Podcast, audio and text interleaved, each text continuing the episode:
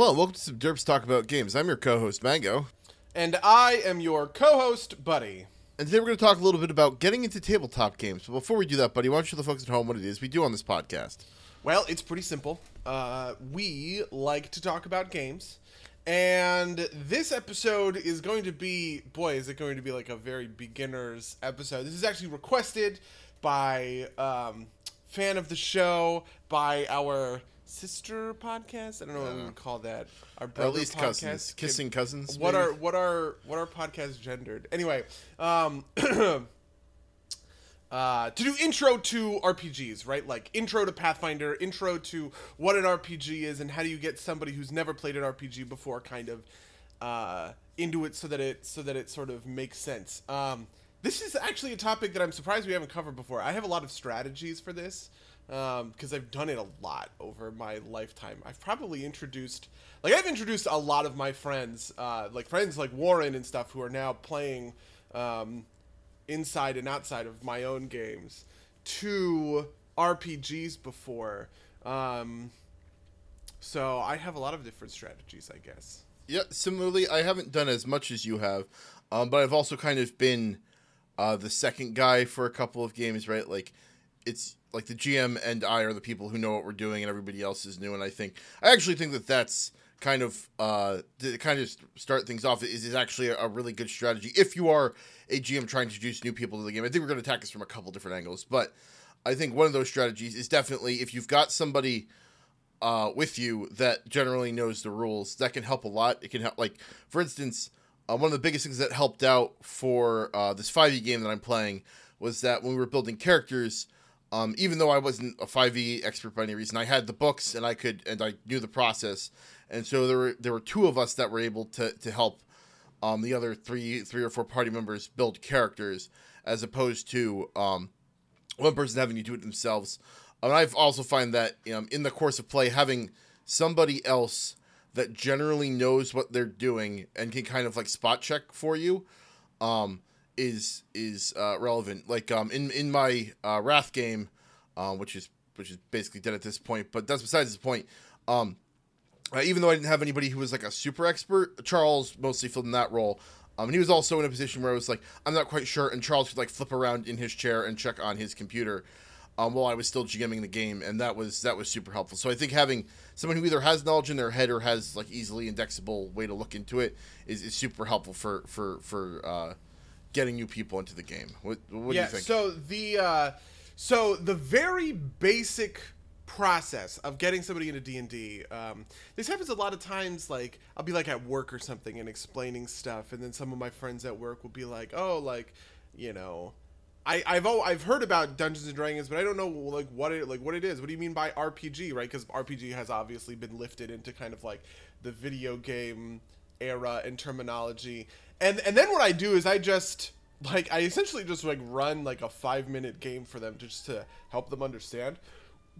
Where I'll be like, okay, you walk into a bar, uh, and there's a a big dwarf in plate mail, right, with like a with like a bloody great axe on his back, and then there's an elven ranger, and he's got red hair and like green leathers and a nice elegant bow, and he's drinking you know wine at the bar, and there's a human woman, and she's in a beautiful red dress, and she's sitting down talking to some people who you might think are a little bit shady, right? What do you do, right? And then they and then they kind of go like, what, what do you mean? I'd be like, you you walk into that bar, or your character walks into that bar. What do you do?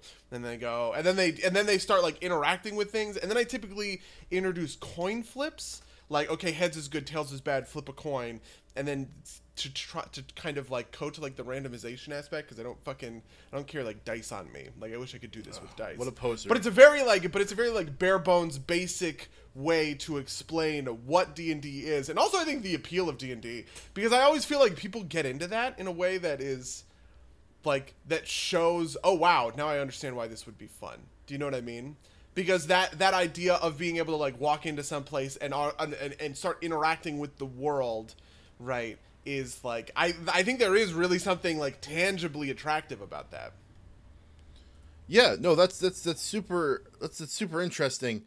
Um, because I, I I definitely feel that I I um I, I totally get that. I usually the the way it's worked for me and the way it, I've I found it has worked well for other people that I've interacted with. It's something similar. It's not quite as unstructured as that. It's like you pitch. So most of the people I have talked to have been people who have some concept of what it what it is.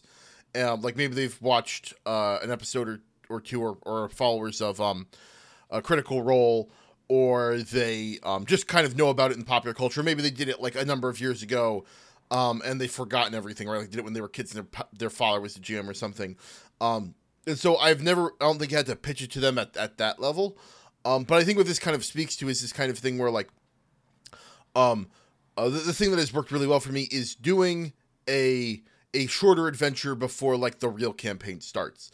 Um, and in fact, I'm gonna I'm gonna crib something from from something that uh that again with this 5e game that, that Chris did is he had us all play a 5e game with with pre-gen characters um just to kind of get into it and then let us decide whether or not to carry those characters forward or remake or do custom characters um in a full scale campaign. And I think that that's uh really pretty pretty uh, a pretty good way of introing it's also I think a great way if you're new to GMing to kind of feel that out. Is just run a a, a pre pre done one shot adventure um, where you don't have to worry too much about screwing up too much. Yeah, yeah. I, I find that people do like to generate their own characters, um, and that pre-gens are not super attractive uh, for people in their first game. Um, but I also think that it can be tough, especially with Pathfinder, right? Like it was a lot easier because I, I, I, you know, like I've also run a lot of um, 4E games. Like it was a lot easier with 4E to get new characters into to like onboard them into it, just because like, boy, is Pathfinder just like oppressively complicated sometimes. Yeah, I, I think I think that's actually part of it, and I, I think there are, there are levels to this too, right? Like when I say it, like I think a pre-generated character, as long as you have them in the archetypes, and if if you know it's for a one shot, right, like a three or four hour game, like like a con game, right, like what we do at Gen Con. Yeah, yeah. I think it works better. I also think that like part of what you want to do is you build the skeleton of the character and maybe put a couple of hints in it, but you don't do a lot of um kind of deeper uh like personality things right? Because the thing that people are going to naturally latch onto and build onto i think the most are are the personality aspects and the, the crunch is kind of the the harder way to get into that. Um and if you're playing a, a, a, a game with a lot of new characters it doesn't matter if the character is optimized so much right like it's not like you're going to be falling behind your, your fellow players so like you say all right this is like you do a couple stereotypes right this is a a, a, a human fighter and an elf ranger and like a maybe like a a, a dwarf cleric and uh, a human wizard, right? That way you have two in there and two humans in there. And I would say do something like leave leave the gender, name, and backstory all kind of unfilled, or maybe with like some suggestions in there. That way, um, that way the the player can really kind of grab onto what makes role playing so special, which is which is the the personalization of the characters and the ability to kind of um, express yourself through the character. Um, and kind of do the crunch for them because the crunch is, is very valuable and very fun. And I, I, definitely think that a lot of people are, are drawn because of that aspect. But the thing that makes an RPG better than a video game, I think, in that way, is the ability to kind of be the character you want to be. So giving them that freedom while, while helping them along with the character generation. I think from there, what you want to do is you want to have people um, build out uh, their characters from there. Uh, like like for their for the session, ask them if they want to build a character, if they want to keep their character, give them the chance to re- rebuild it, maybe. Um, and I would suggest on that on that front as well is to keep them to the core rulebook at least for those first couple of levels before letting them branch out. Um, like uh, you can build very effective characters with just the core rulebook stuff, and with, with 5e, there's not a lot that you can go beyond that. Um, and mm. then once they get into higher levels, you can you can start opening up other material. I don't think it limits character creation so much. Interesting. I, I I definitely feel that, and it's and it's something that um, that it's a lot easier to do with the books than with the like the SRD, and I think that's something that maybe we've made mistakes about doing in the past. Like I kind of wonder, I don't quite remember how we got Jimmy Kirsch into things because I obviously know that Runelords was his first game, but I sort of have a feeling that we were just kind of like everything, just go to the fucking SRD and figure it out or whatever. Well, well uh, but part having of, part of that was that Mark was so uh, homebrew heavy that he had a lot that he had to work with the just Mark, Mark's documents. Oh yeah, that's so true. Yeah, because I had to deprogram a lot of like bad. Well, I'm sorry, a lot of uh, different, right? changes. yeah, you know, like I don't, I don't like honestly, I don't think Mark's systems are bad, but Jimmy did learn a different version of the game, which is something I think I'd recommend against generally. But I I think maybe we should ask Jimmy's opinion on that at some point. Yeah. No, that's fair. That is real. Um, yeah, I, I, I mean, obviously, I like to homebrew.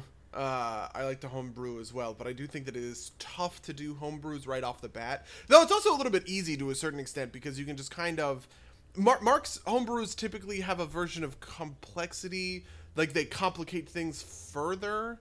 Um, whereas I think you can make homebrew that that decomplicates things. You can't buy wands of cure light wounds, right?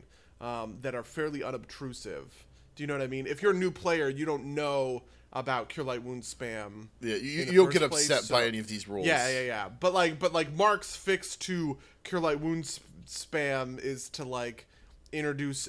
It is to introduce some new system, right, that prevents abuse in some way or whatever it is. Do you know what I mean? Yeah, and and you know, while that is a, a higher burden, I will say that, um, kind of as evidenced by how he went into Hell's Rebels, is those become the core systems for him, and he because he never had to unlearn the regular system.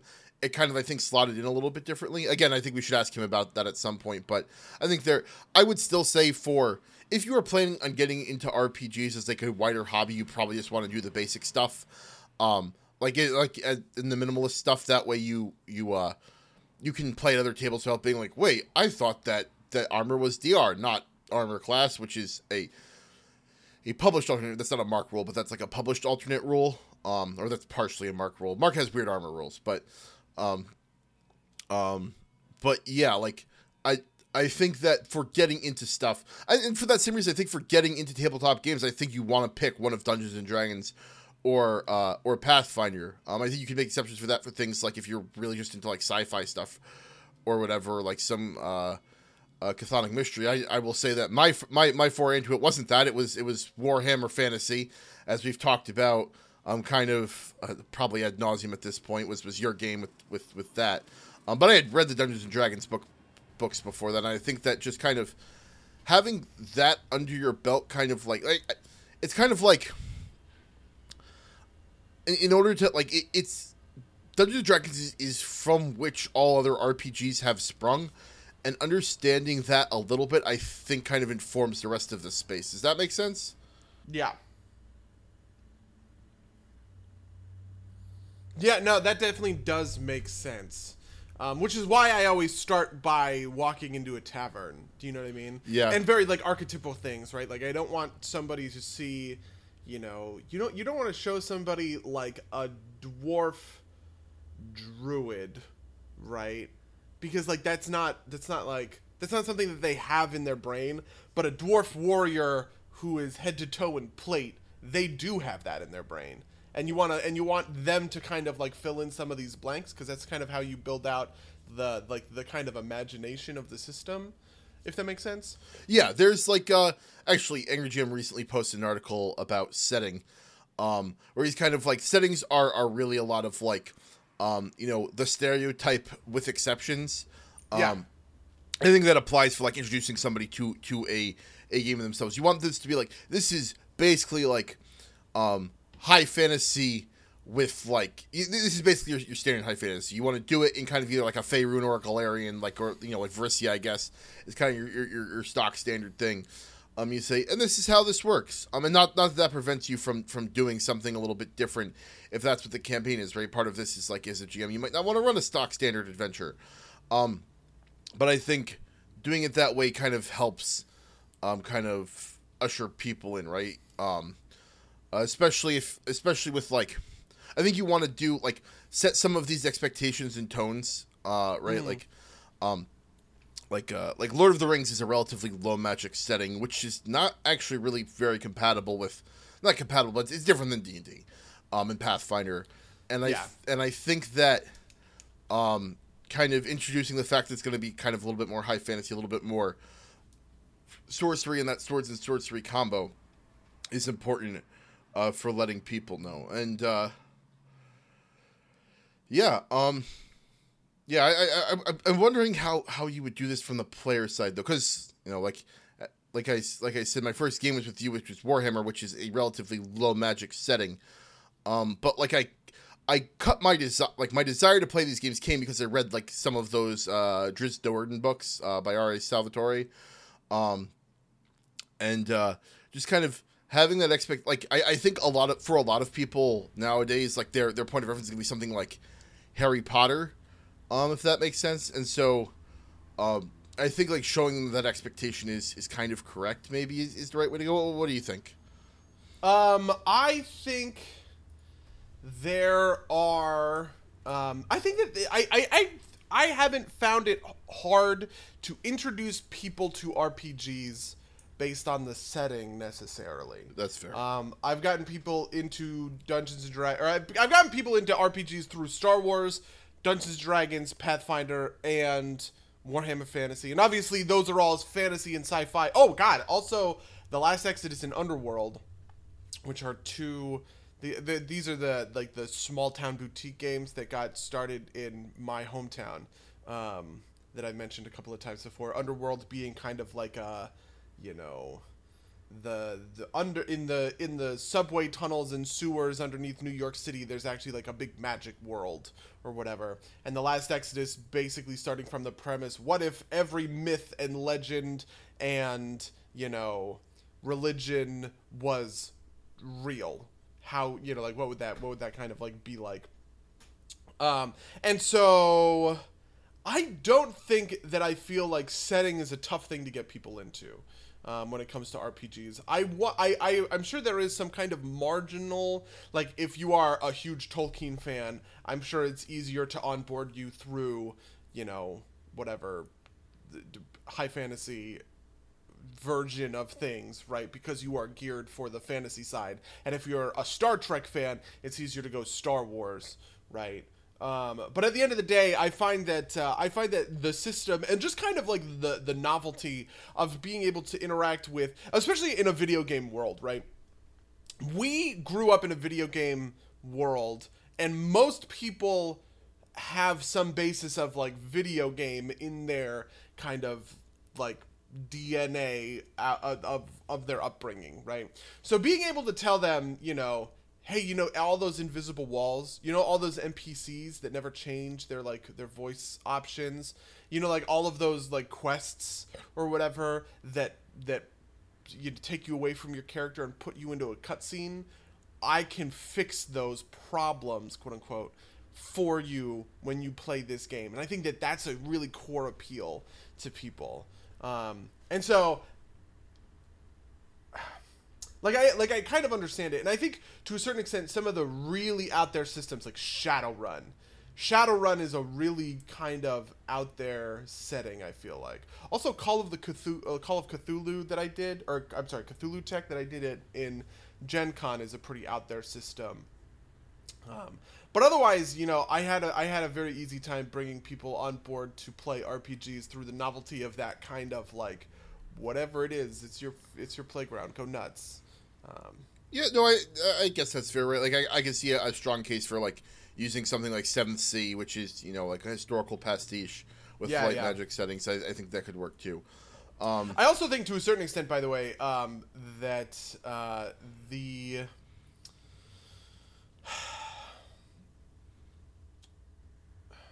I don't know. I don't, I don't quite know how to like phrase or like feel this thought out. Um,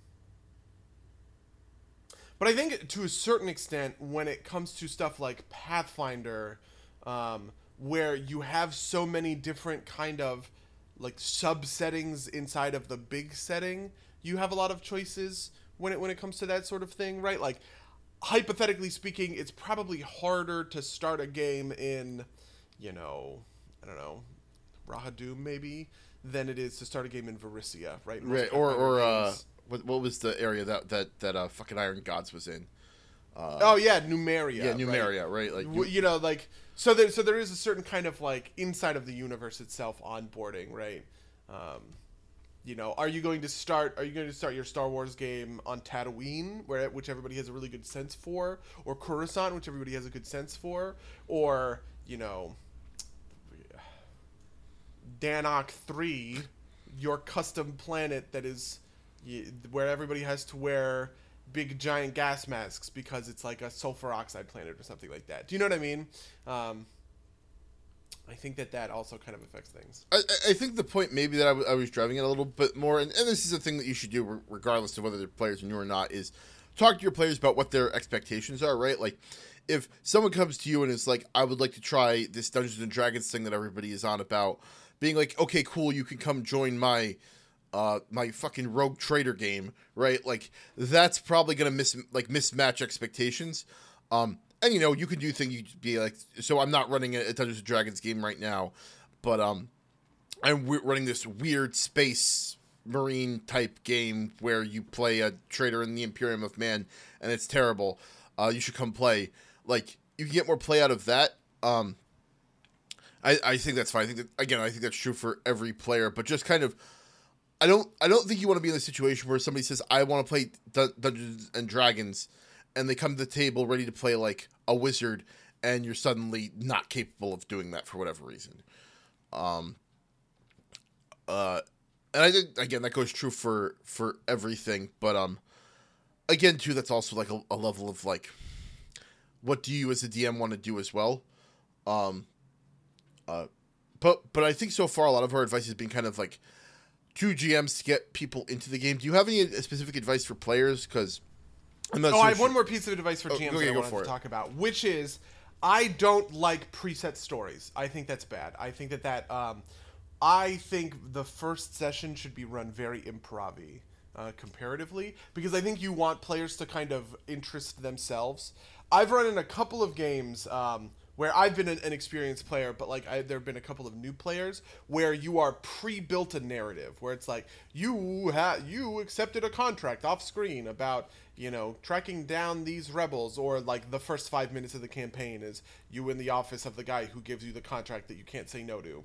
Um, that runs very counter in my philosophy to that you know explore the world kind of onboarding that I that I've been talking about before. And and I understand there's some trade-offs, right? Uh, the big one being time. Exploring the world takes time, and having players opt into their own story takes time. And so you can e- very easily fall into a, a trap where you know. Um, in otherwise, you would have cleared this up all in five minutes. You have your mission: go kill the bandit commander, and you, they go off into the woods and start hunting the bandit commander. Um, the now now you have four hours of bandit commander hunting but if it takes them two hours to decide of all the different plot threads in town they're going to go for the bandit commander. Now you only have two hours of bandit thread um, th- I, I get that and i think that that is bad. And to a certain extent i actually even think that the better way to play that is to just have the whole first session just be exploring the town right and setting and getting a setting for these people and talking to random npcs and seeing what they're like and everything like that. Um, and then the second session is really where they say okay we're to go do our mission we're to hunt the bandit kind of thing Oh, see, um, I'm, I'm, I think but I'm I come down very hard on that on that exploration side because I think that's the core interest of a lot of new players. That's that that's that is what is new and different and unique and exciting about D and D is that you can walk up to anybody and you can talk to them and you can find out about you know like and you can and you can break through these invisible walls and you're not on a set of railroads right. And so I think spending more than normal upfront time getting people off of those railroads is really useful and helpful. See, I, I think I'm gonna hard disagree with you there. I think that like you're, I think this is for like th- this one shot that I'm talking about, right? Like the one shot that happens before the campaign happens. I think that needs a strong hook so that people can kind of see like the the whole thing, right? Like I, I especially with a game like D and D and Pathfinder, you know, as much as you want to talk about like the as much as the game is is about like role playing and whatnot, it's also about like the combat's a core driver of these games. And so I think you do want to introduce people to what the combat's like and how that works. And I do think that you should have some other stuff in there so it's not just like, you know, like a dungeon crawl. But I definitely think that um having the ability like having a strong hook in the beginning so that players kind of get to like do a full task to completion by the end of your first session so they kind of satisfaction of completing a job before you dump off it. like this, is the thing that I, I actually really like in kind of general campaign design right like um it's an in media res cold open kind of um and then like the next session is, is kind of like the actual set like first session back in town um And uh, No, I, I get that, and I think that that's good for experienced players, right? Like that's the opening of Hell's Rebels. You guys are stuck in a prison, have to get your way out, and then you get out, and now, okay, boom, we're setting. This is th- this is Act One, Scene One, right? Setting up the rebellion after you've escaped from prison. So I definitely agree that that is a good plot structure. I just don't like it for introducing people to the game. like like I, like I said, I, I- I think that I, I don't think Though I will say, actually, um, I think there is a middle ground that's also pretty good, which is where you kind of have like uh, lateral thinking problem solving. I actually do this pretty commonly in the game, um, just with experienced players too, where you do the thing where you just kind of make a problem and then don't build your own solution to it. Just kind of say, this is the context, this is all the relevant information, figure it out. Do you know what I mean? Because I think people also get into that. Yeah, I I, I, I get that. I, I definitely think that like I'm not saying that you should start like in the middle of a battle with like a sword raised, but I mm. definitely think that like starting in town with like you know like somebody says like runs down is like "Is- my daughter's missing somebody help right and then you, you you let things kind of go from there um i think i think i think having a strong plot hook rather than having nothing to direct players is is is better like i just i just don't think that like So, so I do think str- strong plot hooks should be in there, right? But I don't think that the I, I like I don't want. I mean, hypothetically speaking, there's a version of this where it's like you guys all enter a tavern. Here's a couple of different people. They go talk to the first person. He says, "My daughter is missing. Please help." And then they just go and do the daughter Sure. is missing or whatever, right? Um, and I guess that could happen. That's like never happened for me though in any of these kind of intro games.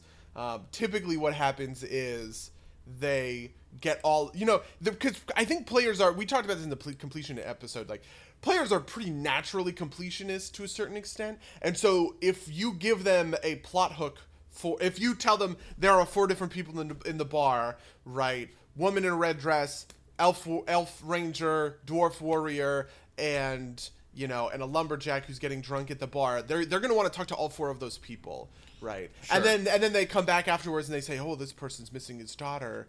You know, we should do the right thing. And then the rogue says, "Oh, but the lady in red said she'd give us a hundred gold each if we, you know, did such and such or whatever." And I think that that stuff is all is all pretty good, right? Like I do think that you need strong plot hooks, but it is it should be on the player to opt on. Like the players should opt out into those as a as a group and as a team. Um, the other downside to this, by the way, that I that I should mention is that it also depends a lot on your group dynamic. Yeah. Uh, because sometimes you can have people who are.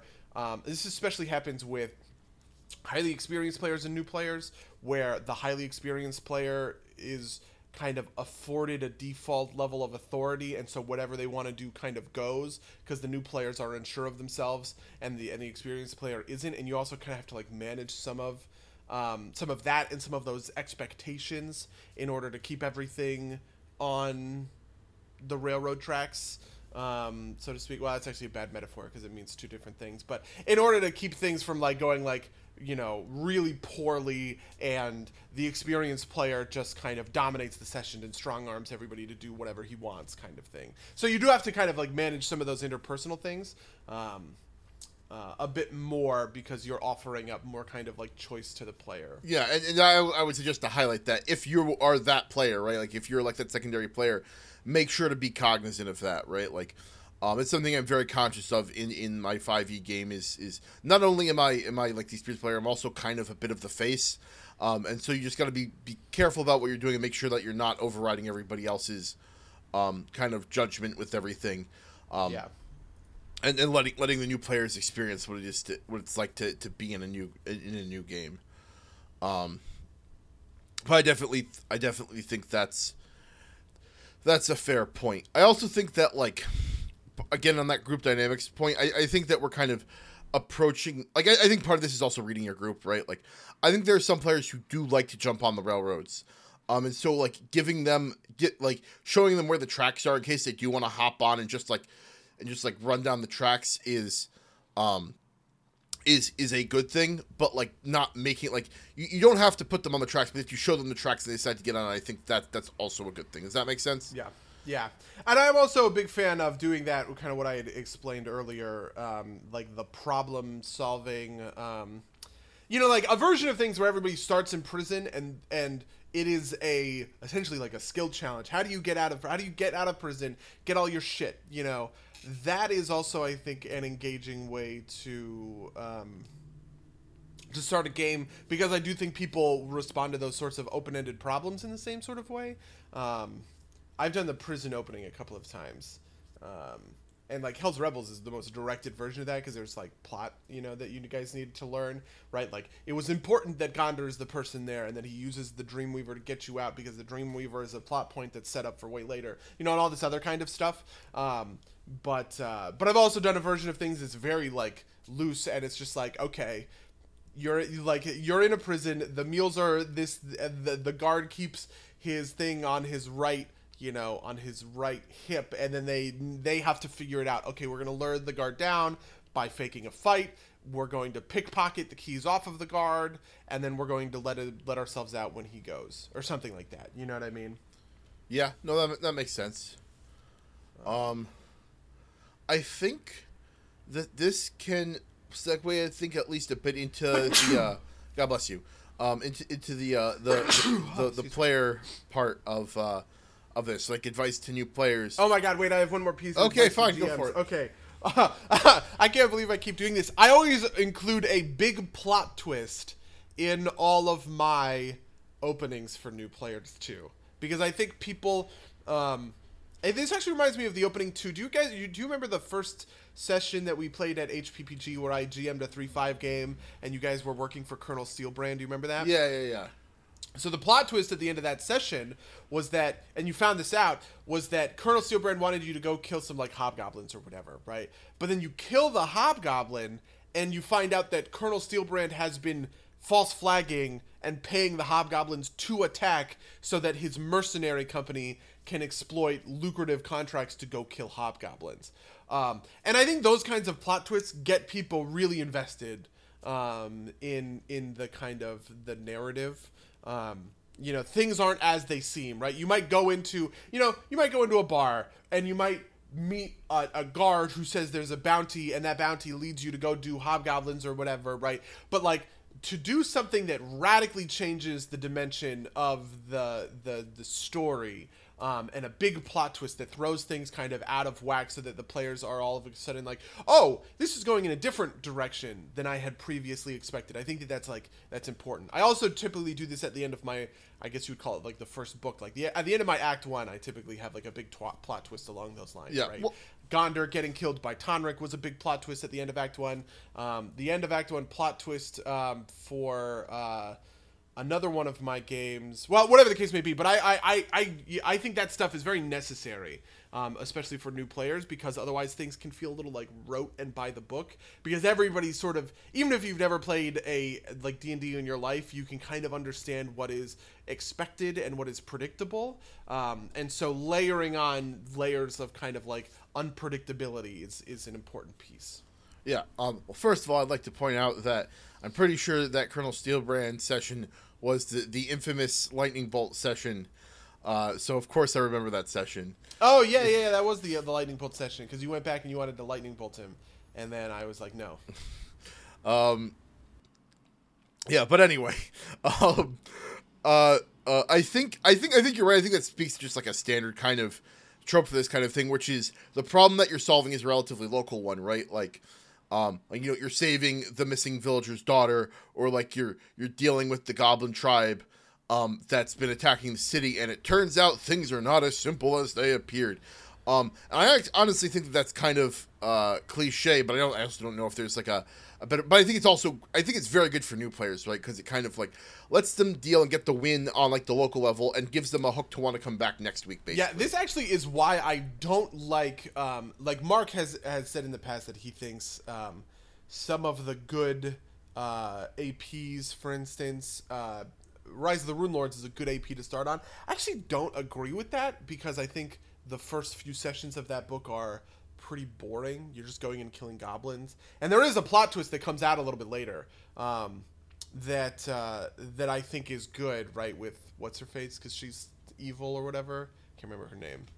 Yeah. Um. But But that's but that's kind of the example of this, right? Like you deal with a goblin attack on the city, and you go follow it up, and it turns out that things are are more sinister than they appear. And Yeah, Rune yeah. Lords is like the kind of what do I want to put like the the the prototype for like this kind of expanding circle of mysteries. I think that it gets sold a little bit weird, um, but like I, I think I think maybe that this is kind of just uh, a, a, a problem of, of understanding what you're what what like how the running is supposed to go. But you're supposed to be like, what's this five pointed star that I keep seeing everywhere, and why is it a thing? Um, yeah, yeah, yeah, yeah. I don't I don't think I haven't. I also haven't read the the Runelords books. Maybe it's like better, uh, but I felt like the the, the uh, I, I I I got the sense that the first couple of, of adventures in the Runelords campaign could use a little sprucing up. so I, I think the issue there is that if you know that that's what they're going for, you can GM it better. But I don't think they explain that to you. So the problem is, is they don't explain that to you super well enough. And what you should like, you need to have like the the the whole campaign in front of you and know that that's going to happen to know that that's the case. Like you can't tell that just from like inside the pages of the first book. Um, and I, I think I think you wanted to kind of know the the uh, the trajectory of the whole campaign. Um, when you do that that way, you you know to emphasize kind of like this weird five pointed star and whatever. Um, I don't know. I, I think that's uh, uh, I, I I think Runelords is good for that if you know going into it that it's kind of like this kind of like layered onion of unraveling mysteries that kind of go higher and higher each time you solve one. I don't think Yeah, every yeah. campaign needs to unravel that many levels, but I think like uh, the one level of local problem is you know harbinger of of worldwide problem is is a standard and well run and good way to do that, right? Like similar thing for our 5e game, right? Both the the the pre-made session was where we played different characters, you know, like pre-gen characters. Was we killed a fire elemental at the end? There was something like like there's a bigger thing happening there, right? Like they're like something about the disturbance. We're like what? And then our first session of the actual game, we um we went and tried to find uh, a noble's missing, or rather, noble's son was dead. We wanted to find what killed him, and we ended up finding like a wall to an alternate plane. And it's like things are bigger than you think. There are problems happening, and we learned more. Like it, it hasn't like super Yeah. unraveled further. Like we've gotten more information past that, but it hasn't been like this kind of like unraveling conspiracy like uh like Runelords is. But I, I think that kind of like local to uh, to bigger thing uh, works really well. I think a big part of that too is that you're is that the players have a reason to stay together, right? Like, um, like well, we solve this local problem, and we all kind of want to see what's behind it. So even though maybe we wouldn't normally associate with each other in regular stuff, this is a good enough uh, reason for us to all kind of stick it out and figure out what's happening. Um, and again, I'm going to try and segue into player advice okay, if that's all right with you, buddy. For the, yeah, yeah Um, segue this time. We're good. Um, and uh, just because it fits well here as, as, a segue, um, something that I would recommend for players is um, uh, a a, a uh, is to kind of just go with some of it, right? Like, um, I did explain that some something that uh that that uh what's his name? There's some guy on YouTube. I'll I'll, I'll reference him later. It's like tabletop gaming or something. Um, he he had this video where he's like, "Don't play a Harry Potter, play an adventurer." Right? You want to be somebody who you don't want somebody who needs the call to adventure in game. You want that call to adventure to have already kind of happened, and you're like an adventurer on course. Um, and so like when the opportunity comes, you jump at it. Um, and uh, you know, I think dr- playing that type of character is generally going to have more positive results for you because you're willing to engage. I think a good example of how this doesn't work out would be um, Fortis in um in uh uh what was the name of that campaign that we aborted? Um uh Shackles, Golden Shackles. Um so Fortis was like kind of like the the teen wizard, and he never really did it. And like he was resisting the call to adventure, which is fine for like a literary character, but for a player in the game, I think you want you want that char- you, you want your character to be enthusiastically going along and doing things. So okay, so I actually don't agree with this. Um, I think that is a product of our kind of groups being bad. I, I've talked about this a little bit before. I find that like the connection between our characters is much lower in our groups than I have played with in other groups. Like I mean, like the, typically what this always happened with me and Max when we were playing in high school, but like our characters would immediately kind of like become best friends and we would care about each other or whatever. Or like and that wouldn't necessarily even happen like because we were best friends in real life. Like there were times when I was GMing, but like I I, I don't know what it is. Our group doesn't make those kinds of bonds. Like I want to like blame it on something, but I don't know what to say. I, I um, actually think that your experience with Max is the exception. I think so many the, more. The, but the thing are... is, it's not just with him though. It's like with everybody else. I feel like I played with, right? Like there, there are these connections that get built between the characters that are like realer, and so you can have somebody be a little bit more resistant to the call to the to, to adventure, and one of his friends be like, "No, hey, come on, adventure," or something like that. Do you know what I mean? I don't know. I, I again, I, I, I think I think that your experience is, is, is not typical, especially like if you've got like if you are starting in media res and you've got some time to build those connections, that makes sense. But especially yeah. if you're a new player, especially if you're a new player going to play at a table at say your local game shop or like at a con or you know somewhere where you don't necessarily know anybody okay, else. I, yeah, I definitely I definitely agree and understand in those in those contexts. Yeah, absolutely. Um, and like I don't think it's a problem to play your character as if they're maybe a little bit resistant, but I think if no one's willing to to kind of put the hand out to pull you in, right? Like like if we want to if we want to use Kenzo as an example, right? Like part of the thing there was that was not only that like I don't think it was that none of our characters had bonds is that all of our characters were kind of sour and dour and none of them in character would have reached the hand out to you, right? Like none of us were happy-go-lucky characters in that game. It was, it was kind of a miserable party in that way, uh, to be quite frank about it, uh, which is fine for what it was.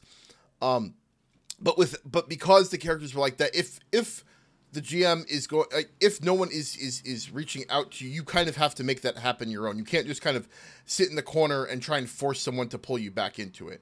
I think I think that kind of plays into um you, you know like be, being a player being like playing your character in a way to maximize your own enjoyment of the game. Does that make sense? Yeah, I don't know. I don't know what to tell you because I I, I, I mean, like if you if you if you have somebody who you know, or like not even that you know, right? Like if you think that somebody at the table is willing to do that for you, I think that's fine. But I think if it doesn't happen, you have to you ha- you are responsible at some level for turning yourself around and pulling yourself back into it, right? Like I thought that that's the thing that you like. Honestly, with Kenzo, I thought that's the thing you wanted to do, right? Like you wanted us to, as you were walking away, to show back up over the hill, right? Like yeah. like uh like I don't know, like like any hundred of uh, any of a hundred movies where like, um, you know, the it appears that the protagonist is bit or like the the anti-hero is bailed on our protagonists. Um, and he, like you know, like Han Solo shooting yeah. Vader. In, in no, that, that, that is exactly what I was going for. And nobody, but like nobody turned around and came back. But the point is, but like the point is, if I was playing in a game with like Max, he would have turned around to go back. Or if like in Starfinder with Charles powell he would have turned around to come back. Or if it's not even me, right? Like the connection between uh in the Warhammer game, Megan and Aaron was real enough. She would have co- turned around and come back. Do you know what I mean? That's why I th- that's why I feel like our games are the outsider. But but um, like I mean, and it's not even that much of an outsider because if you think about it, Atticus would have turned around and gone back for Kolbjorn, right? Oh, absolutely. Uh, it's just sometimes we don't have those kinds of connections down. Um, and so, and so, I think in certain circumstances, you can definitely play like a kind of Harry Potter character. A lot of the times, when I do um, when I do campaigns, I will have like sort of a central character. Um, like somebody will be sort of like elevated in importance in some way, that not to make them a protagonist, right? But so, like for instance, um, you know, I did a whole airship campaign, right, with my with my LA friends in fourth edition. One of those guys had to be the captain, right? He was the person whose pirate captain father died under mysterious circumstances and left the the pirate ship the pirate airship to him in his will, right? And so he is the captain, and he is elevated in importance because it was his dad who died, which is kind of like a long, longer running kind of like plot thread. Everybody else is still important in making decisions and stuff like that, right? But like, I, I will kind of make someone quote unquote Frodo who is carrying the ring, even though it is like an ensemble piece, right? Um, to a certain extent, Alaric was that in Hell's Rebels, though to a much lesser, lesser extent. I would actually kind of say that Beauregard more accurately fills that role. Yeah, I mean that's. I mean, part of that is. Uh, I mean, I'm sure we'll have a lot to say when we ever do the retrospective on that game, but um, part of that is, is Beauregard's kind of like hard leaning to the local politics, but um, I think I, I think on the basis of a new player coming into the game, I think your first character being an adventure ready character is a solid piece of advice, right? Like if you want to play with those tropes a little bit later, I think that that's that that's fine. But I think if you're a new player, I think you do want to to kind of be be adventure ready.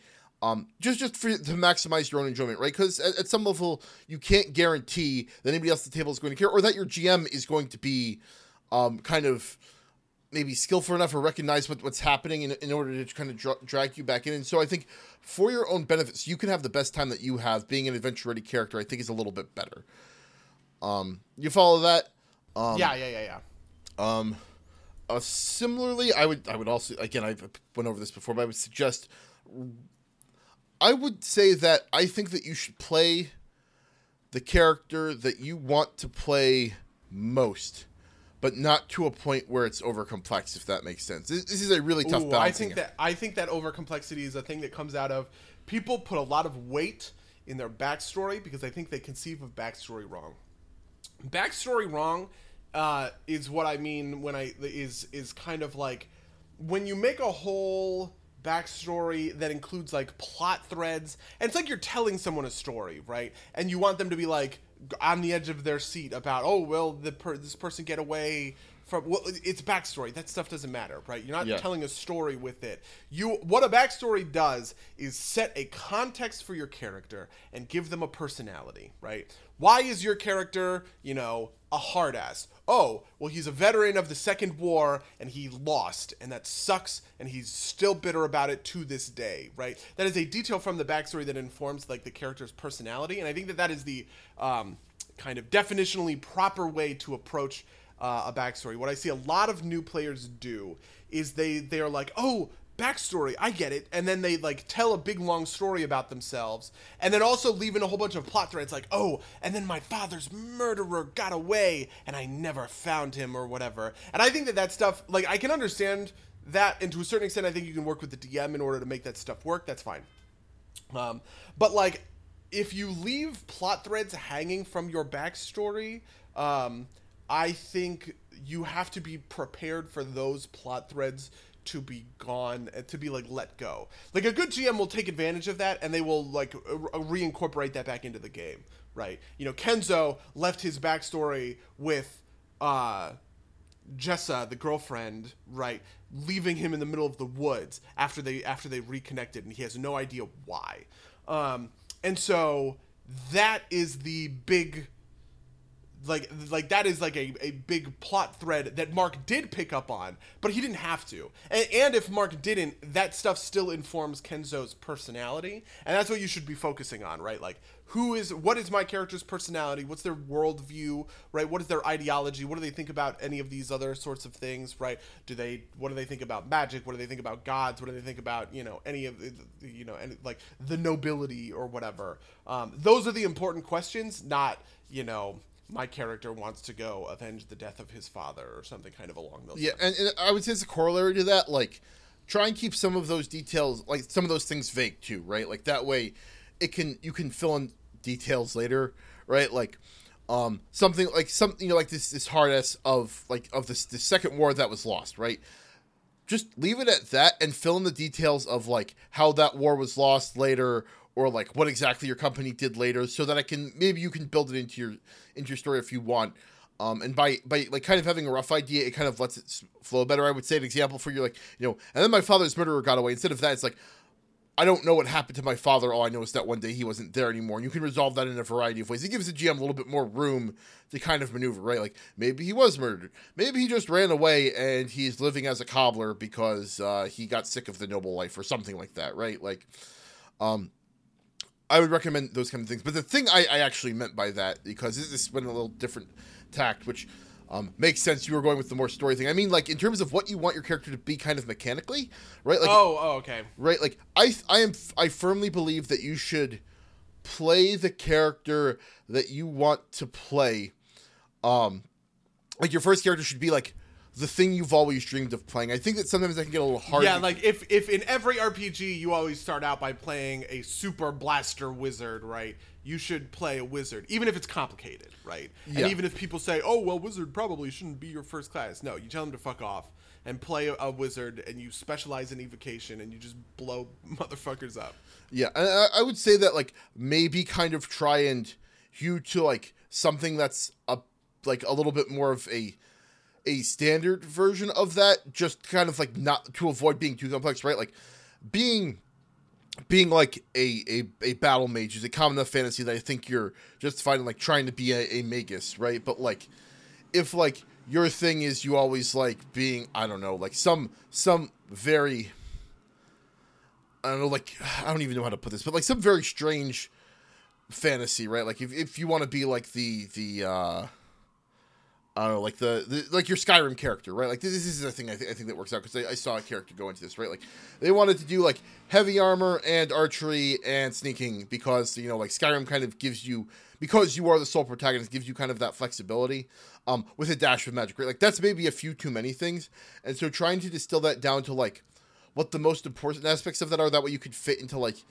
um you know like 5e has an eldritch knight so that gets you two of those things or like being like a fighter that specializes in archery also works right? Like stuff like that. Um just because like again this is for your benefit as a player right? Like kind of trying to to juggle a lot of those multi-class elements is very difficult um and will require you to go into like a lot of splat that you probably don't want to for your first character. So like as much as like I do definitely want to tell you that you should be playing the thing that you want to play, but try and make it so that the thing you want to play is is kind of like a little bit more of a, a, a, a an easily envisionable archetype, if that makes sense. Yeah, I, I also don't like people using guides. And to be honest with you, this is a little bit controversial. I don't like the GM essentially, you know, like building your character. There's a certain amount of that the, the GM has to kind of help with players their first time, most likely.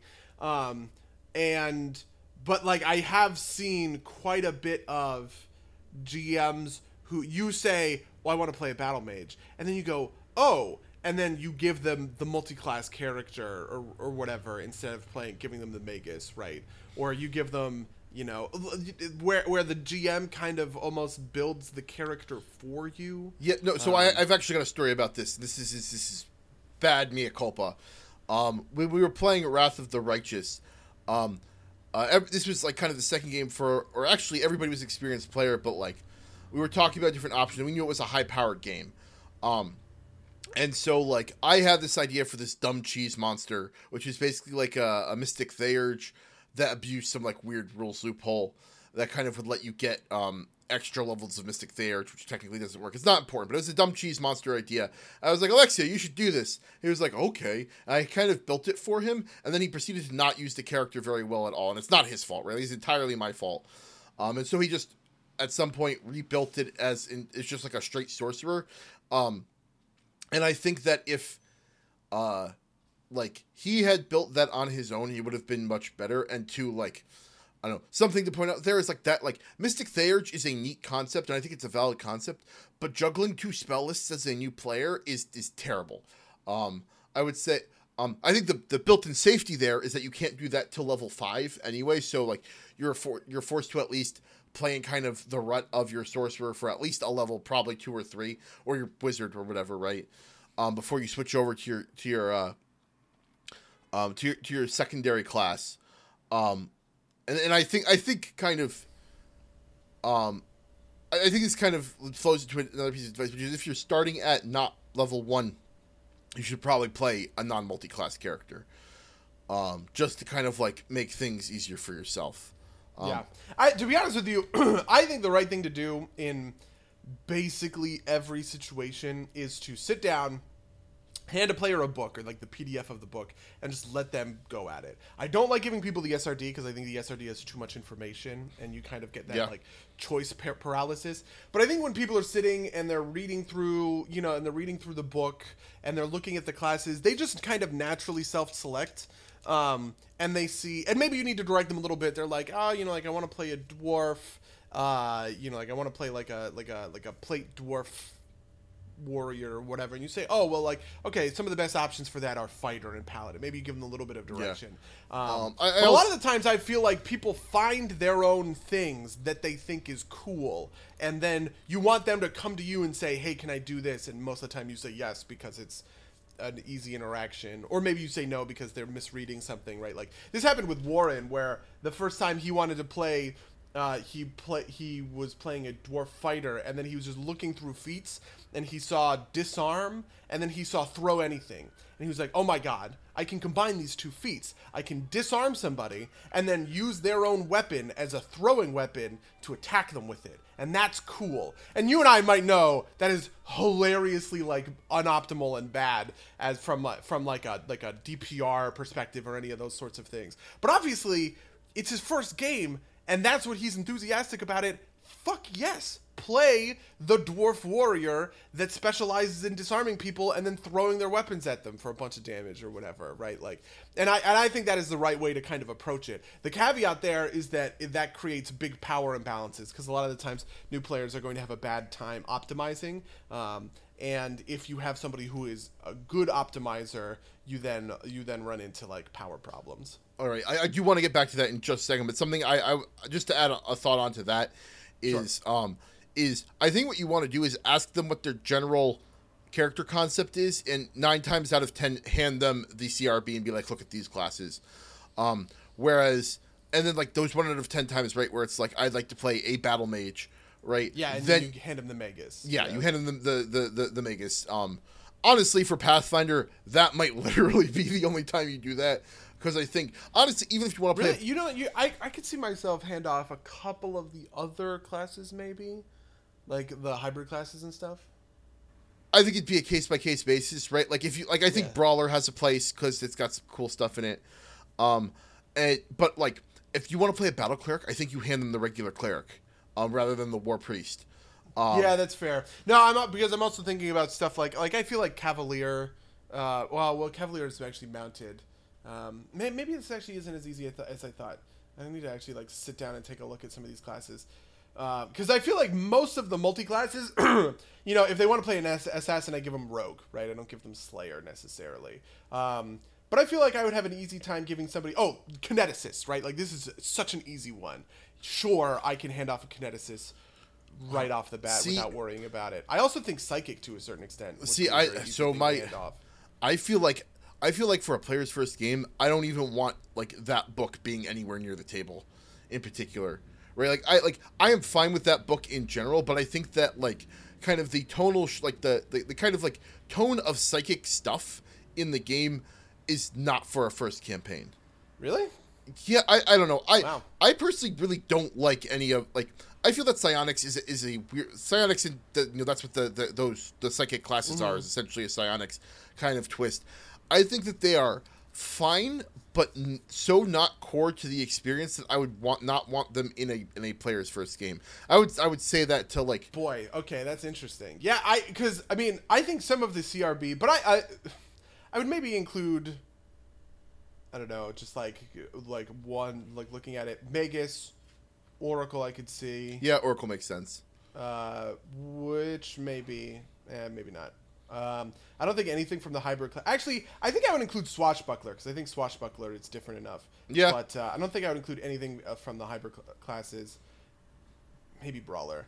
Um, and then I could definitely see Kineticist and uh, and like Psychic come out of a cult.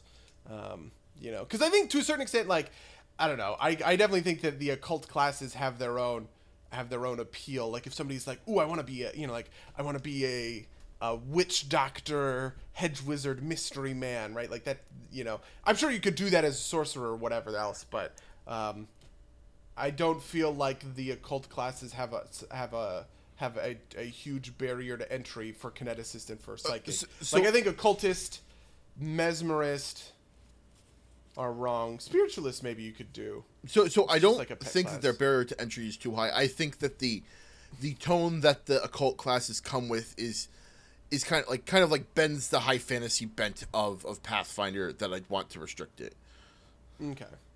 Um, but that's you know that that I feel that yeah, I, I definitely fall on the other side of that. Like I feel like those kinds of things. I don't know that I would call them core to Pathfinder, Um, but I definitely feel like mysterious, you know, magic along those kinds of um, uh, mysterious magic along those kinds of, I guess, avenues is is is within the bounds and is okay.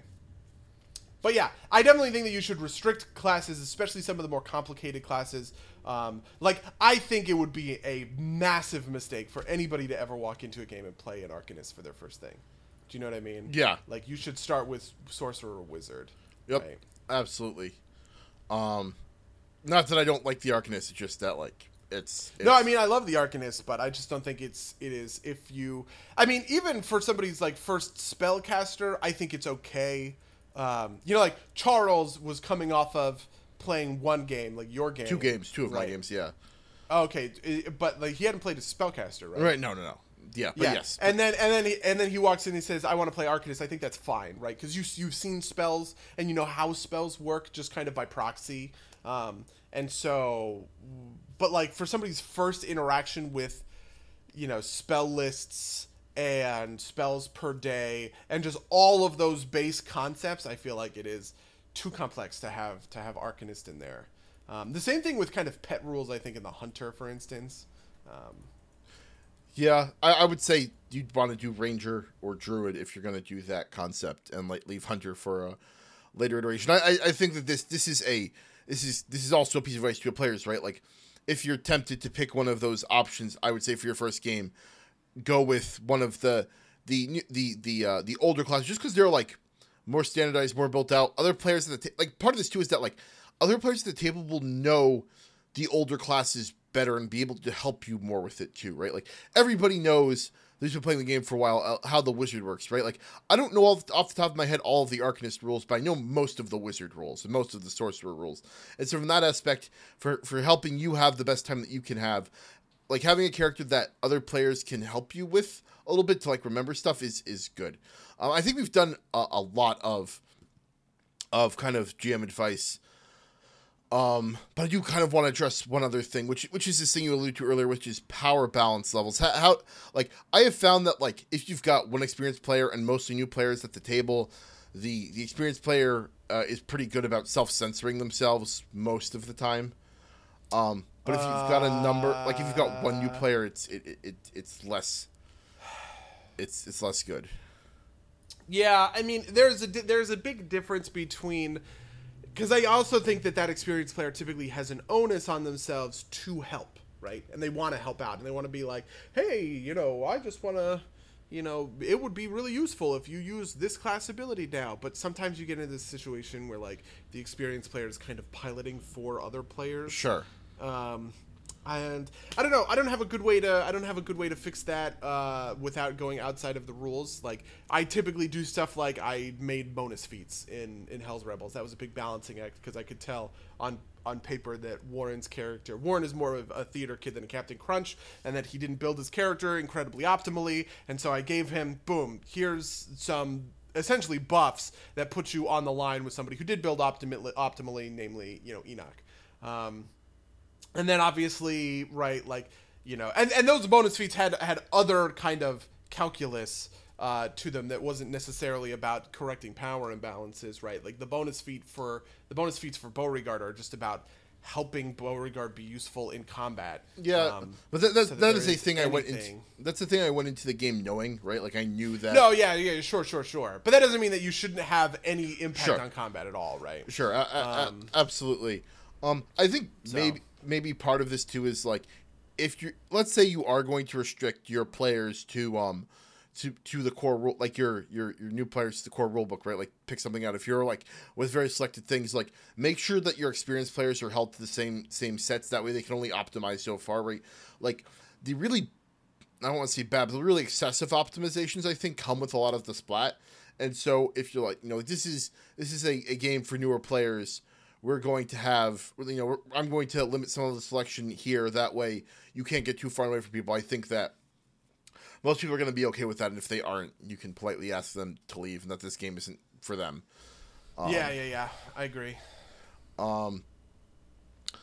Uh, but uh, do we have any other stuff for players? I feel like we really talked a lot to GMs on how to on how to like introduce a new player to the game. I think we, I do want to throw out some more stuff for for players on on uh, what to get. Uh. I think my big thing for players is to explore um, in a way that um, might be like counterintuitive. I don't. I I think you as a player should challenge the GM to a certain extent um, by making your um, specific the by, by, by like making your specific kind of experience. You do do you know what I mean? Like I like I think you shouldn't get you shouldn't like train track yourself. Um, and I think that there is a is a push to do that sort of.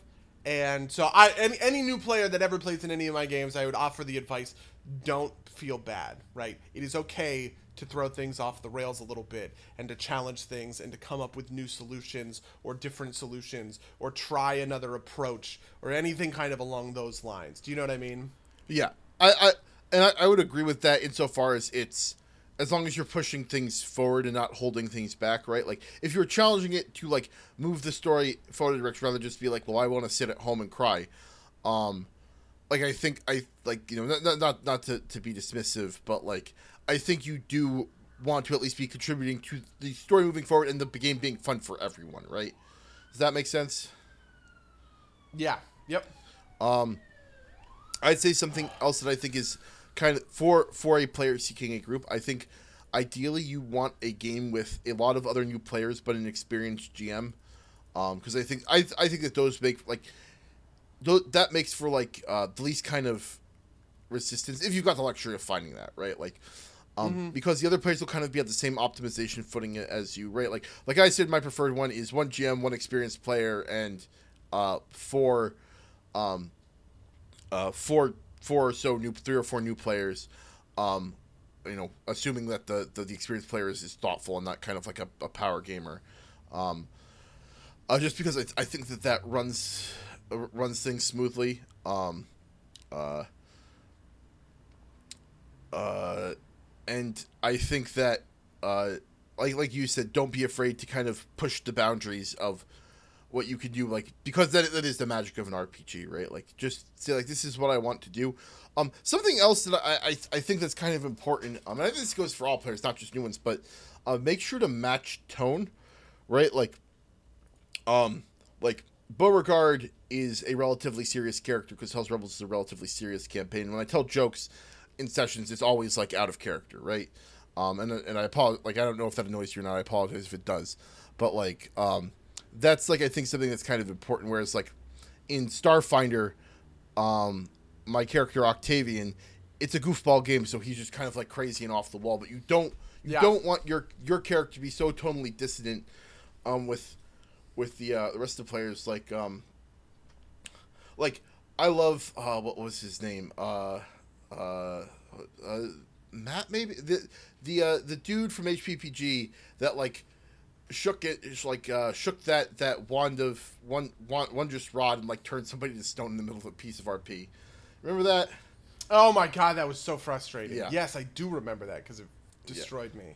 um and I mean, that was also a mixed match because we had two GMs GMing in at the same time in the same game, and it was like the two least compatible GMs because it was Nick on one side and me on the other. yeah um, it was it was theoretically a good match because nick could handle the mechanics you could handle the story but it just ended up with like you each taking half responsibilities on each and doing the the the unex like the the less preferred half worse uh, Yeah. un- unfortunately um Boy, oh boy. Yeah, that was a game. But like, um, the point being, you know, not not to, to, to shit on that guy because he's a good dude.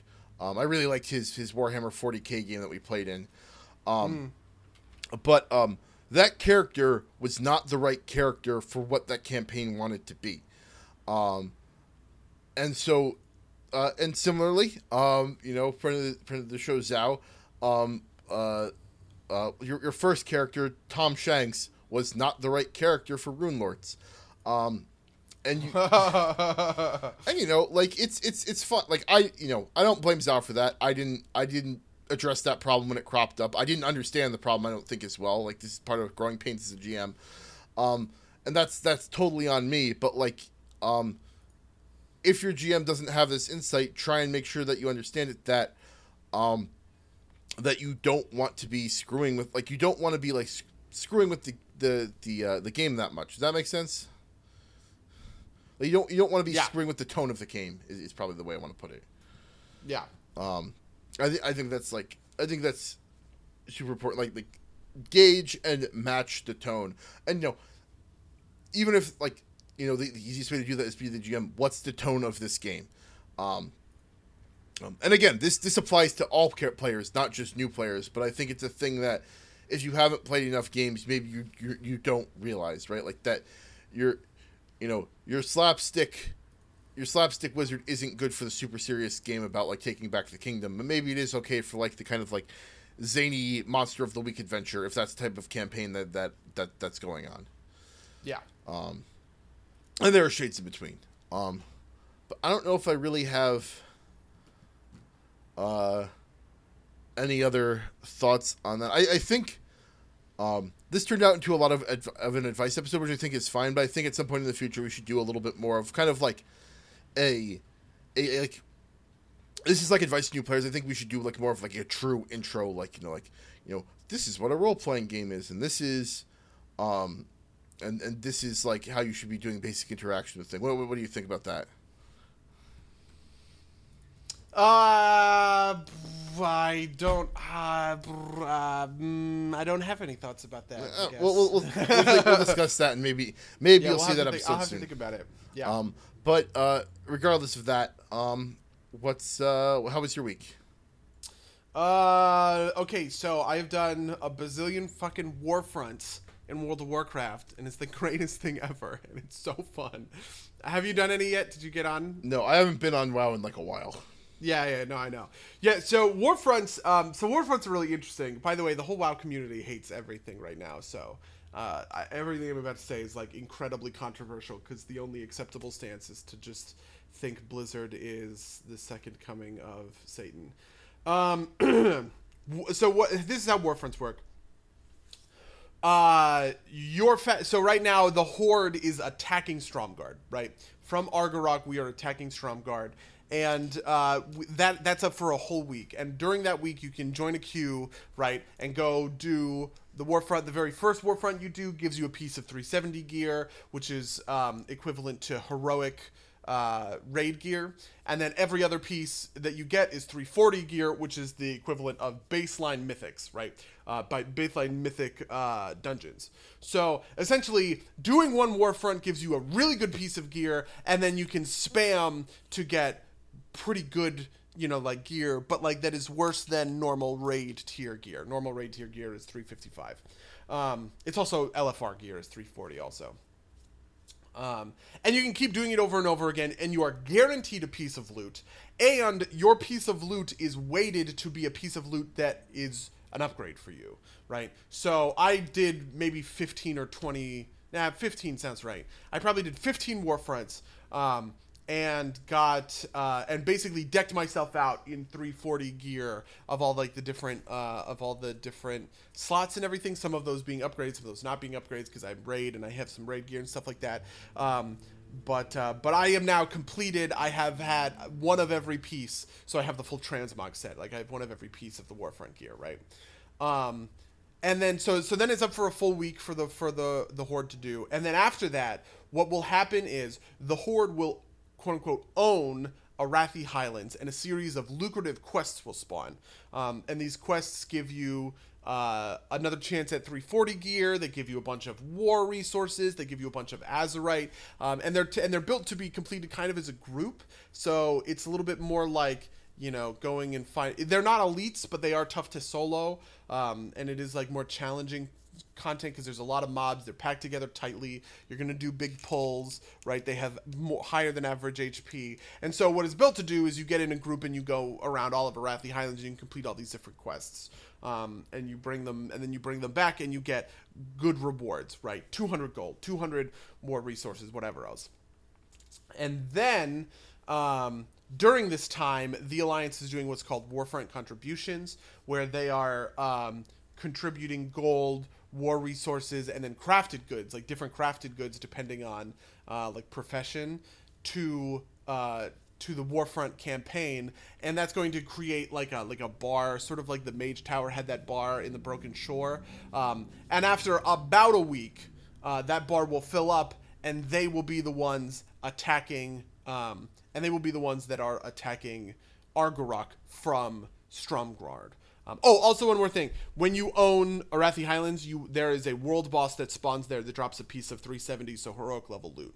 Um, and so uh, and so that's the cycle of warfronts. And so basically, it, and each one of the in each of these kind of processes takes about a week. So um, once every four weeks, the a, a warfront is up. Um, the actual warfront itself is amazing and super fun and delivers on all of the promises that Blizzard had. I, I like, like I said, that's apparently an unpopular opinion, but I fully think that is the they wanted it to be RTS gameplay, and it basically is. Um, you are much more a hero unit in Warcraft 3 than you are like the top-down player in something like StarCraft. Um, in the sense that you are very powerful and you affect the map in certain sorts of ways, obviously. Um, but you know you you also get to sort of like direct things. One of the big uh, the, the very first thing you do is you go claim a lumber yard and you go claim a mine and in the mine iron will spawn um, and you can collect iron up to a cap and in the lumberyard wood will spawn and you can collect wood up to a cap and then you bring it back to your base and then you can funnel that into any number of different things. Um, if you want to be like I, I would call them offensive and defensive players. If you want to be an offensive player you take that iron and you take that wood and you invest it in yourself. Um, you go to the barracks and you train you can have up to two guys that go with you of different troop types. Um, you train your troops and um, and then when you do that you get the um, when you do that, you get these troops that are running around Arathi, or you that, that are running around the warfront with you. Um, so what ends up happening is Oh, and you can also buff yourself by, you know, 40% attack and damage or whatever, right? And so what happens is you kind of become like a one man murder house, right? Uh, and so you're running around, you have a couple of NPCs with you. These big waves are spawning, so it's also a little bit like League of Legends. Um, and the more powerful you build your base, the more spawn in each wave. And so you want to like catch a wave of essentially minions um, and attack like uh, one of the alliance positions, and the alliance are sending out waves, and you want to defeat their waves. But if you want to be a defensive player, what you can do is you can basically just sit there and farm resources the whole game. And I definitely do that sometimes, where I'll just sit in the mine and I'll farm up to 200 iron, and then I'll go back to base and I'll turn that iron in to upgrade my units attack and damage or to build new buildings to increase the you know the the the amount of minions that get released with each wave. Or I go to the lumber yard and and you know and I do any of those kinds of things and then you join in at the at the very end. And basically you progress through the entire map um, where you know first you're taking the these the the iron and the lumber yard and then you're taking kind of more advanced positions and the more advanced position gives you access to different kind of troops or whatever the case may be. Um, and then eventually you spawn siege weapons and you are assaulting the gates of Stromgarde and then inside Stromgarde there is a named this is my favorite part this is there is a named faction leader right? And uh, for this week it is Danath Trollbane who is the leader of Honor Hold and is like the heir to Stromgarde and you fight him like a raid boss, uh, but kind of like an LFR raid boss or like a world boss where they're very simple mechanics, right? Just don't stand in this thing. Attack him, you know, from this angle so he doesn't, you know, do, do a shield or whatever. Um, and then and then you win, and the whole thing takes like 30 minutes or so, and it's it's fucking fun. I don't know what else to say about it. Um, it is super fun. It's super lucrative. It feels good. I've been doing them with my friends all week. We have tons of fun doing it, and. Uh, and everybody who's complaining about it on the fucking WoW subreddit is wrong. yeah, uh, sounds neat. I don't know. I, I just I just kind of fell off of WoW. Not I don't yeah. think that like the expansion is super terrible or anything. It, it, was the standard reasons I fall off of WoW, right? Which is right, right. Like I just got tired of the grind very fast. They probably came back um a little bit too too fast, uh, or rather too early, right? Like I came back back in March, um, kind of blew out my, my six months of patience or whatever. Um, although I will say that I think a big part of it is that fishing is terrible. Um, but you know, I'm not I'm not too mad about that. I can only be so I can only be reasonably so mad about that. Um, right. uh, but yeah, maybe I'll try and pick that up. I, I doubt it though. Um, probably to keep playing Shadows of Mordor, which is Oh yeah, how's that? Tell me about it. it's fun. Um, I don't think it's I don't like it as much. I think as I like Shadow of Mordor. Um, this is Shadow of War. I don't remember which one I said first. Um, um, but uh, I, I can't, I'm having trouble putting my fingers on it. There are like once I've got like I thought the beginning of the game was a bit tough, but now that I've got like a, a full suite of upgrades, I'm not having a lot of trouble with a lot of things. Um, uh, I think the Nemesis system is just too good. It's the best part of this game. It's the best part of um, of Shadow of Mordor, and it just it just works super well. It feels super good, even if you die. You know, like you, you promote a captain and things happen. Um, I think that there's some some kind of heavy. One of the heavier flaws is uh, uh, there's a mechanic where you take forts, right? And you can make taking the fort easier by uh, by taking down uh, the sub captains uh, of of the fort. The, they're called the war chiefs. Um, but uh, I'm playing it kind of like uh, a hard difficulty, right? Like there's like easy, normal, hard, super hard, and like extra double hard. Um, so I'm playing kind of like one above standard. Um, and uh, uh, those captains I think respond a little bit too frequently for my taste because like I'll be just be done getting through with a couple with, like two of them like so I, I killed two on the one fort and then I went and did something else and I went and uh and something something went wrong. And I or it's like you know like I I had a I had a fail right? Like I, I died. And like one of the captains respawned I'm like okay that's fine. I went and dealt with him. Um, and then while I was dealing with him, the other captain respawned. I was like, screw it. And I went and I, I, I just did the assault and killed him in the middle of the assault, which was fine. Um, but like, it's the, the problem is, is that, so part of the thing you can do is you can infiltrate, uh, your people into like their, into their, into their organization and have them betray them when you go and hunt them. And that takes like in game time. Um, Right. to the point where like, once I've killed one war boss, if I then go and uh, start recruiting people for the other war boss, then that starts the clock ticking about that about the first war boss being replaced. So what you what I kind of have to do is I have to set up all of like the infiltrators at once and then knock over each of the captains and then go do the final assault. Um, and that's fine, I guess. Um, it's just uh, it, it's just you know like if if something goes wrong in the middle of any of that, the whole kind of plan's ruined. Um, not that it's super super terribly difficult to just do the the the, the full frontal assault. Um, uh, although maybe maybe it is. I, I haven't actually done like an like an un, a a like a full full powered assault from the other person yet. Um, but you know, regardless, it's it's it's it's still a good time. I I, would not say that it's it's it's not fun. Um. Uh, also, the, the thing that, that keeps getting to me is that like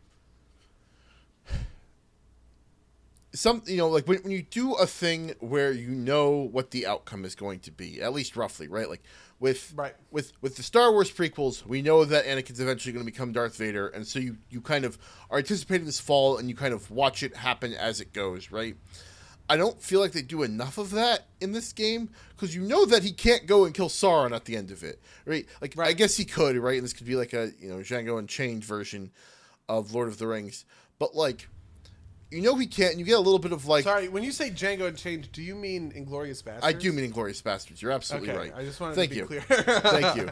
Uh, um, uh, yeah, but um, you know, like, it's.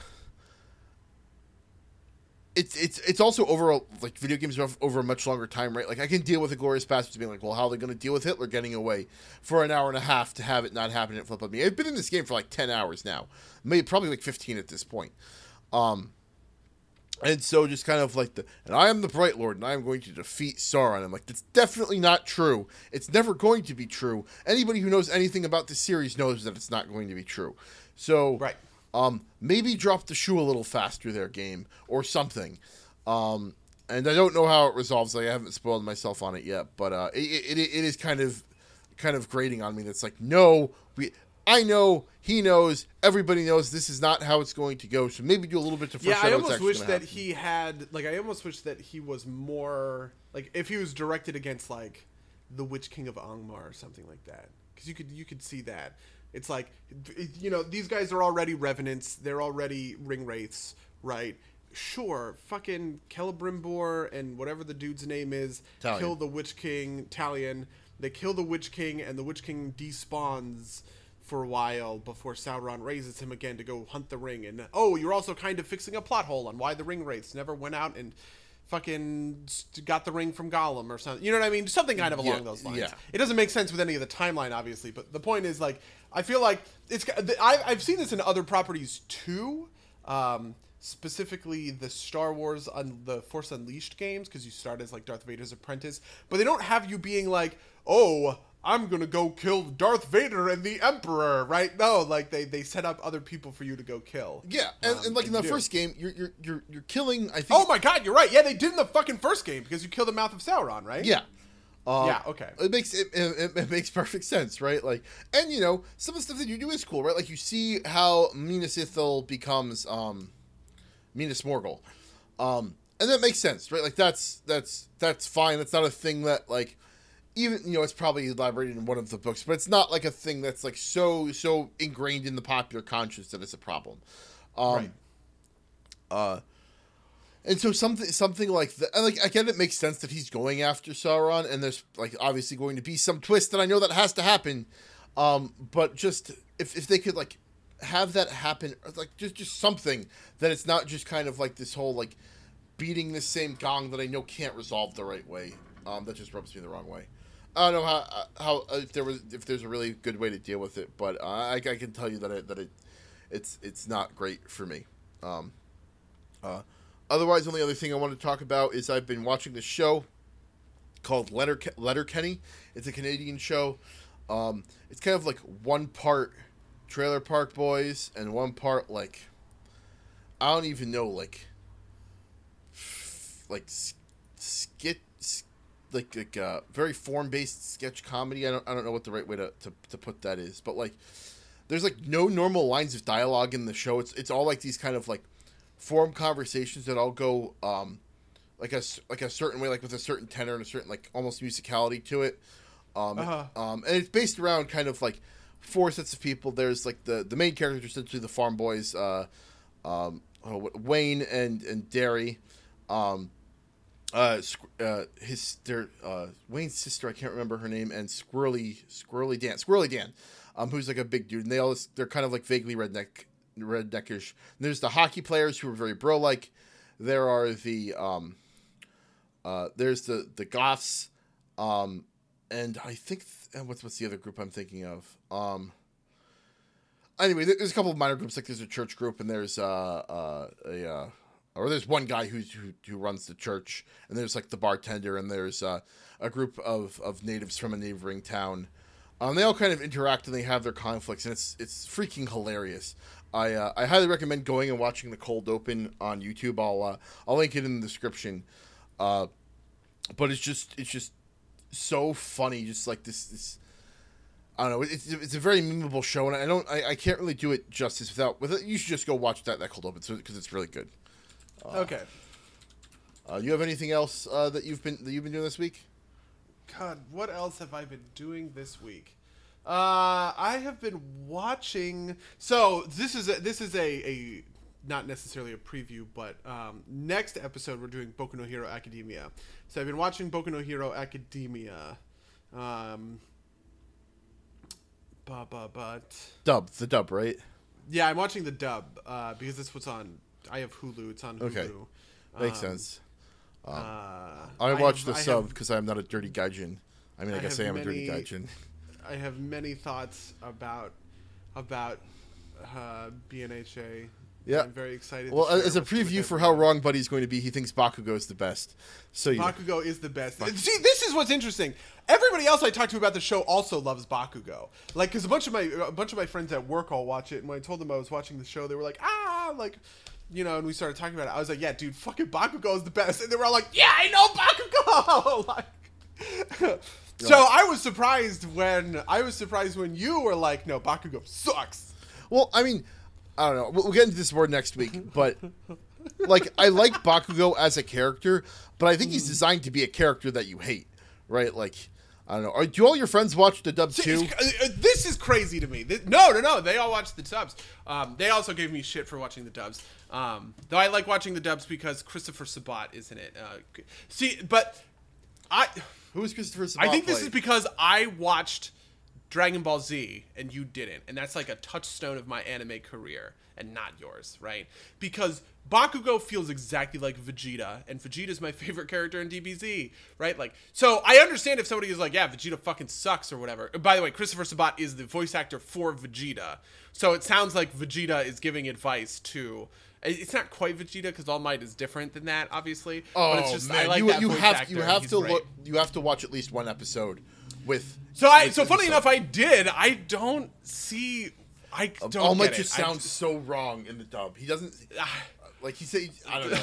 I just really love his voice in the sub. I, I, I, I, I think it's good, I guess, but I don't I don't see what's so transcendental about about his voice. But anyway, but so this feels to me like Vegeta, and it also feels like Matt from Digimon. Did you ever watch Digimon? No, Okay, because like that kind of like best friend rival character. I don't know, like I guess I just have a good blueprint for it, and so I am partial to it. I also think that Bakugo is more legitimate and interesting than some of these characters tend to be, um, just from the perspective of like a lot of the times when they show up in shows, they are kind of ruthlessly punished for their asshole behavior. They are typically like Yeah. they are reckless and irrational and stuff like that and they get beaten by kind of calmer and like cooler heads all the time but bakugo specifically is a deconstruction of that because yeah he is like he's like angry and emotional but he is just as deadly and strategic as deku is which i love i think that that's i think that that's like really cool and really interesting. yeah, no, I, I absolutely think that's what part of makes him a good character is that he is he is arrogant, but he is in my my mind frustratingly competent. Right? Like, Yeah, yeah. No, I mean, yeah, that's funny. Frustratingly competent. He also reminds me. I and, and it's not even just anime, by the way. He also reminds me of this kind of character that pops up in Western animation, right? Like he's kind of like Wolverine. You know what I mean? Like um, Superboy in Young Justice, which is my big like. That's the thing. This show reminds me so much of Young Justice. Um, but Superboy is a lot like that, and Superboy uh, it falls into that trap where he does get punished a lot because he is kind of like reckless and thinks that he's and and you know like reckless in his like arrogance and stuff like that. And part of his arc is that expected arc of well, Superboy is getting you know um, is is learning to think with the head on his shoulders kind of thing Yeah. and be tactical.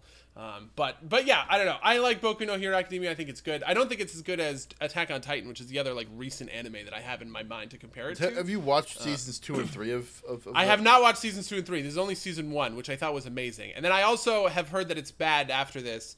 I, I thought they were going for an anti-fascist thing with Attack uh, with Attack on Titan, where the whole the whole time because you find out uh, I can't remember her name, but that she's like secretly the girl Titan or whatever, and she's like the captain of the guard. And, and I was like, oh, that's neat. This is a fascist conspiracy by the peop by the fascist government, right? They are creating and letting the Titans loose outside of the walls in order to keep the populace cowed, right? Because as long as you can provide an existential threat for your people to be railing against, they like literally justify uh, genocide in the in the context of the show because they're like, we can't support, you know, like these mouths to feed, they had to die and stuff like that. And I was like, oh, that's like really neat.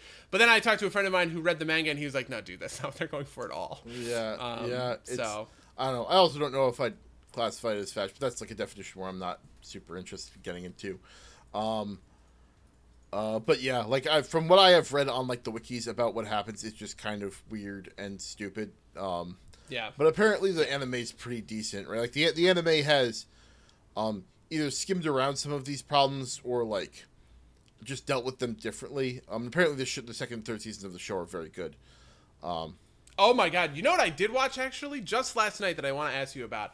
I watched the fucking Callister episode of Black Mirror. Have you seen that? The Star Trek episode of Black Mirror? Um, I think I've I've actually seen that one. Yes. I, Yeah, because it just won an award at the Emmys, which is why. And I was like bored last night, and I was like, "What do I want to watch?" So I was so I watched that episode. Holy fucking shit! Which I'm actually a little disappointed because I think the ending is not great, um, or like just barely misses amazing. Uh, but what did you what did you think? Because you have more of a background with Star Trek than I do. Um, I thought it was. I, I don't remember it super well, so so so pardon me for uh, for getting some of some of the details, but I thought it was all right. Um, I also thought that like it. it I, I don't think I know enough Star Trek to like talk about it as kind of like I think it's supposed to be like a minor deconstruction of that as well. I also get like that I also get that particular show confused with like the weird car key commercial around the same time that was also on a spaceship. Um, so I, I, I, I, I, don't have a great enough memory to really comment on it on it deeply. Um, yeah, I think. Wow, it- really? Oh, okay, fine. Yeah, that's fine. I, I thought it was a really great existential like horror piece, and I was sad that they kind of copped out at the ending. Um, I was really hoping that they would go for the kind of like Harlan Ellison, you know, I have no Mouth, mouth, and I must scream. scream, Yeah, yeah. version of things. Because I was just sitting there like, oh my god, that is like such a brutal existence, right? Like, man, I, I was really into it, but then you know, I, I don't want to. I guess I don't want to spoil it for people who haven't watched the show. But the way the ending broke down, I thought was, uh, it was good, but at the expense of great. There was a great ending staring them in the face. And they didn't. Yeah, I mean, I feel like if they had gone with the great ending, it would have just turned into "I have no mouth and I'm a scream." Now, I mean, now that I'm remembering fair. it more, right? Like you could have had someone sacrifice themselves, but then it's literally the ending to, to "I have no mouth and I'm a scream," um, Yeah. with a slightly better ending for everybody else. Um, I, know, I, I think all things considered, um, I now now that we're talking about, it, I'm, I'm remembering more of it. Um, I think it's fine, right? Like, um, I don't know. It's it, it it plays weirdly with like kind of the Star Trek impressions of it, um, because like I don't know. I like in, in terms of kind of like the your your con is your consciousness you and what does that matter kind of thing. Um, I don't know. I have never had a problem with with what's the name of that paradox? Like the uh, you know, like if if if you and you you you know if you clone yourself and send yourself ten thousand miles away, which one is the real you? I've never really like I've never really been bothered by that like paradox or whatever it is. Um, so those those storylines don't really hit me as much. Um, but the kind of like this, this situation where like, um, uh, where, where like it's it's a it's a personal like it, it is a personality which you know based on that kind of view is functionally you is uh is kind of trapped trapped to be tortured i don't know it's it's it's weird um Yeah. but, but it, it's not particularly star trekky through that lens i, I don't think um yeah. Although I, Yeah, I was kind of wondering if they were going for some kind of like commentary on like the saccharine nature of Star Trek and that there's like that it is secretly kind of like more sinister and like if you think of these characters like they are really enslaved by like the world they're in, but I would I would wholeheartedly disagree with any kind of reading along those lines. yeah i was, And I was also gonna say, typically- my, my star trek experience is also deep space nine which is that take on on Yeah, star yeah. trek Um, and I am also not a huge fan of Black Mirror in general because, like, I find that a lot of it is just technology bad. Like, you know what I mean? Um, so, because I watched like I watched a bunch of episodes in the first two seasons. Like, I can understand the appeal of it um, and everything, but I don't know. Uh, there, there's been a couple of good like parodies I've seen. It's like, it's like some somebody in in in in in uh, in, in England sitting like it's like, "Oi, what if your mom was a robot?" And that's like all of Black Mirror, or like some some dude standing on a street corner with with a with a poster board that says technology on it, and he just runs up to some pedestrian, and screams technology at them, and they jump backwards like Black Mirror. I think that's like a, That's funny. I think that's uh, can be a very apt description. I think I think some of them are are clever, right? Like, I really enjoyed the um, uh, the this the seed episode where he's got like the perfect perfect memory thing. Um, like I I I thought that that was that's like in the first season.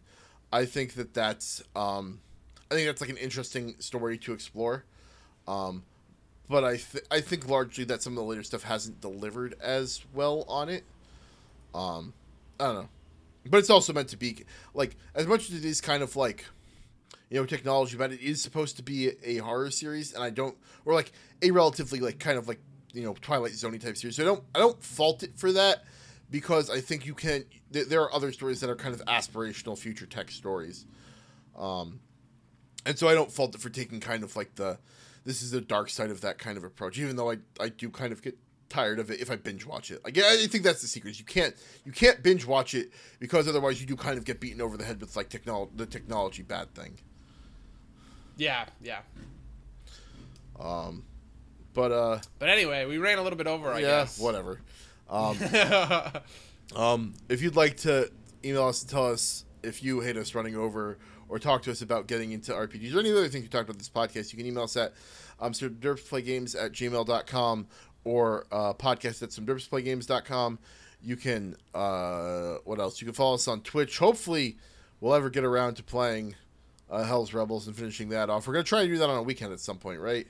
Yeah, yeah. The the the current plan is to get a bigger mega session um, put together uh, for A you know weekend. someday. Yeah, a weekend in the next couple of weeks, so that we can clear we can clear it out and put a put a capstone on the campaign. Um, uh, you can also follow us on uh, Twitter. You can rate us and review us on iTunes and Google Play Music. Um, I think that's everything I had. Buddy, do you have anything else you wanted to promote? I have nothing else that I'm looking to promote. In that case, until next time, dear listeners. Until next time, loyal listeners.